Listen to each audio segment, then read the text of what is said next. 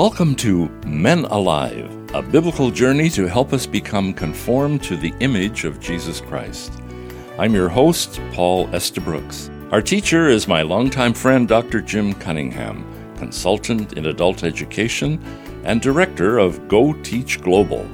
Jim, I have a question for you. Many times when we travel, we see the perfect sovereign timing of God. How would you encourage a man today who is experiencing a challenge and is waiting for God to do something special in his life? Paul, perhaps the easiest way is to tell two stories. The first is humorous, the second is a Bible story. The first story is about a tribal king whose thankful, faithful servant always said, This is good, no matter what happened. One day the king was hunting with his servant. The king fired his gun at some birds, and the gun backfired and blew off the king's thumb. The servant looked at him and said, Oh, king, this is good. The king was writhing in pain, looked at the servant, and said, It hurts, you foolish servant. I'm putting you in prison for always saying, This is good. A year later, the king's hand was healed, and the thumbless king goes hunting by himself. He wanders into a region where cannibals live. They capture the king, tie him up, and are going to eat him. The cannibals believe if they eat a person, they get that person's spirit. Then they have two spirits and are more powerful in battle. But before they eat a person, they have to examine him to make sure his spirit and body is perfect. They examine the king and see he has no thumb. We cannot eat him. He is not perfect. Get him out of here. So they release the king and send him home. As he's walking back home, he looks at his hand and sees where the thumb was blown off and says, This is good. It saved my life. Then he recalls that he placed his servant in prison for saying, This is good. He rushes to the prison and says to his servant, Please forgive me for putting you in my filthy prison with bad food for saying, This is good. It was good. It saved my life. The servant responded and said, Oh no, king, this is good that I was in prison. The king was amazed. How can you keep being thankful and saying, This is good, even in my prison?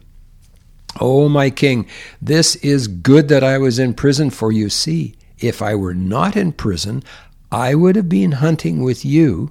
I would be the one captured, and I have a thumb. End of the first story.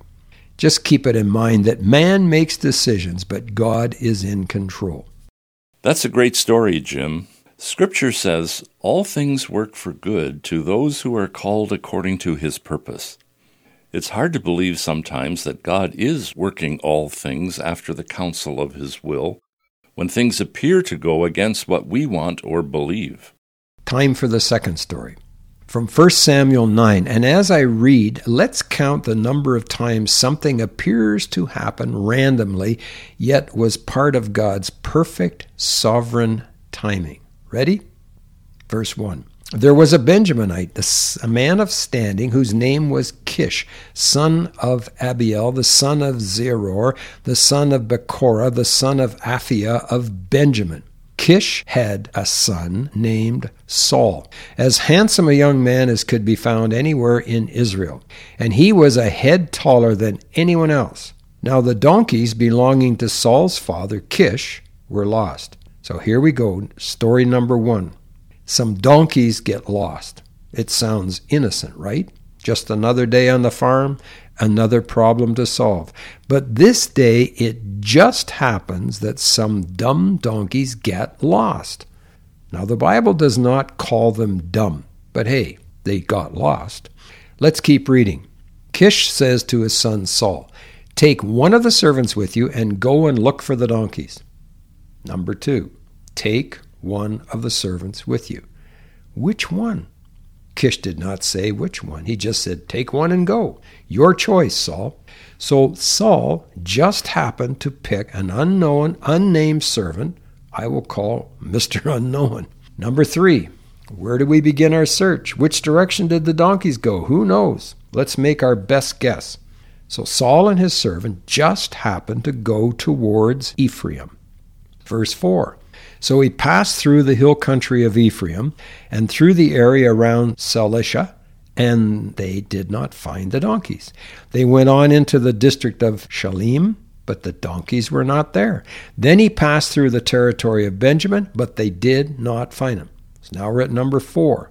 They just happened to be unable to locate the donkeys. But I thought God's will was good, acceptable, and perfect, according to Romans 12. But now it looks like total discouragement is about to set in.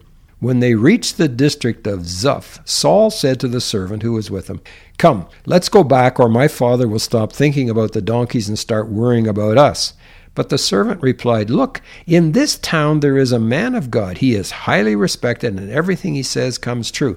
Let's go there now. Perhaps he will tell us what way to take. Number five. That random servant, Mr. Unknown, that Saul picked just happened to know that in this town where they were searching there was a man of God, and he convinced Saul to consider asking the man of God. Verse 7 Saul said to his servant, If we go, what can we give the man? The food in our sacks is gone. We have no gift to take to the man of God. What do we have? The servant answered him and said again, Look, I have a quarter of a shekel of silver. I will give that to the man of God so that he will tell us which way to take. Formerly in Israel, if someone went to inquire of God, they would say, Come, let us go to the seer, because the prophet of today used to be called a seer.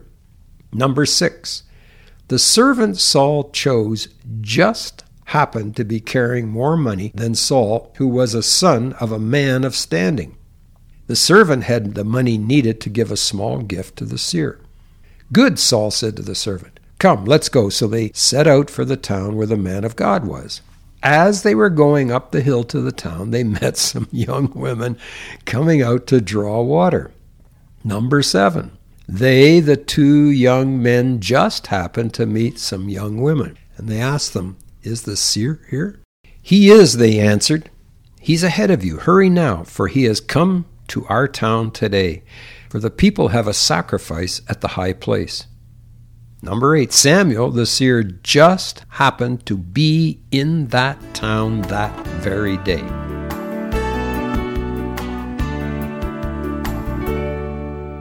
Before you get too far along, Jim, it just happens we need to remind our listeners that this is Men Alive with Dr. Jim Cunningham from Go Teach Global. For a printed copy of this program's teaching, or with any questions you may have, contact Dr. Jim. His email is menaliveuntogod at gmail.com. Now, the next step that just happened. Back to our story. As soon as you enter the town, you will find him before he goes up to the high place to eat. The people will not be eating until he comes because he must bless the sacrifice. Afterward, those who are invited will eat. Go up now. You should find him about this time.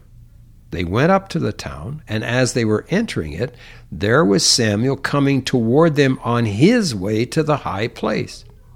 Number nine, as Saul was entering the town, Samuel just happened to be coming out of town to offer a sacrifice.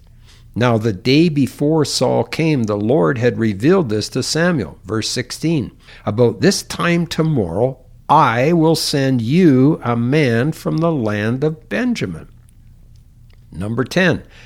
God told Samuel the day before that he, God, just happened to arrange to send a man to him from the tribe of Benjamin the next day, even though Saul just happened to have left home three days earlier.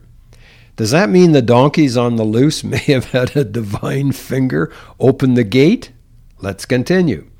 The Lord says, Anoint him ruler over my people Israel. He will deliver them from the hand of the Philistines. I have looked on my people, for their cry has reached me. When Samuel caught sight of Saul, the Lord said to him, This is the man I spoke to you about. He will govern my people. So, number 11, Saul just happened to be the man God sent to Samuel to anoint as king. Saul approached Samuel in the gateway and asked, Would you please tell me where the seer's house is? Number 12, Saul just happened to ask Samuel where to find the seer. I am the seer, Samuel replied. Go up ahead of me to the high place, for today you are to eat with me, and in the morning I will send you on your way, and I will tell you all that is in your heart. As for the donkeys you lost three days ago, do not worry about them. They have been found. We come to number 13. The donkeys just happen to have been found and returned home. And to whom is all the desire of Israel turned, if not to you and your whole family line? So Samuel has a meal with Saul and anoints him king of Israel. Do you get the picture, men? There is an eternal destiny being worked out here on earth between the sovereignty of God and the free will of men. Who let the donkeys out, God or man? Answer both. Who chose the servant? God or Saul? Answer both. And so it continues today. Who is making decisions in your life? You are. Who is using those decisions to work his glory? God is. Romans 8:28 says we know that all things work for good for those that are called according to his purpose. Galatians 4:4 says, but when the fullness of time came, God sent forth his Son, born of a woman, born under the law. God's timing is perfect. God works according to human decisions. It just happened that a Roman tax census caused Mary and Joseph to go to Bethlehem, and Jesus was born in Bethlehem. It just happened that Herod tried to kill Jesus, so Mary and Joseph fled to Egypt, and Jesus later came out of Egypt.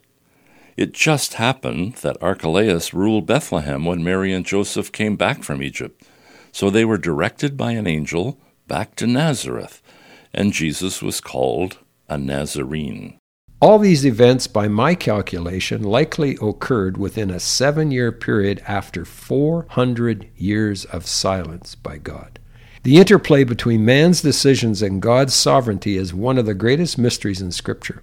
But whatever view you hold, both are at work in building God's kingdoms.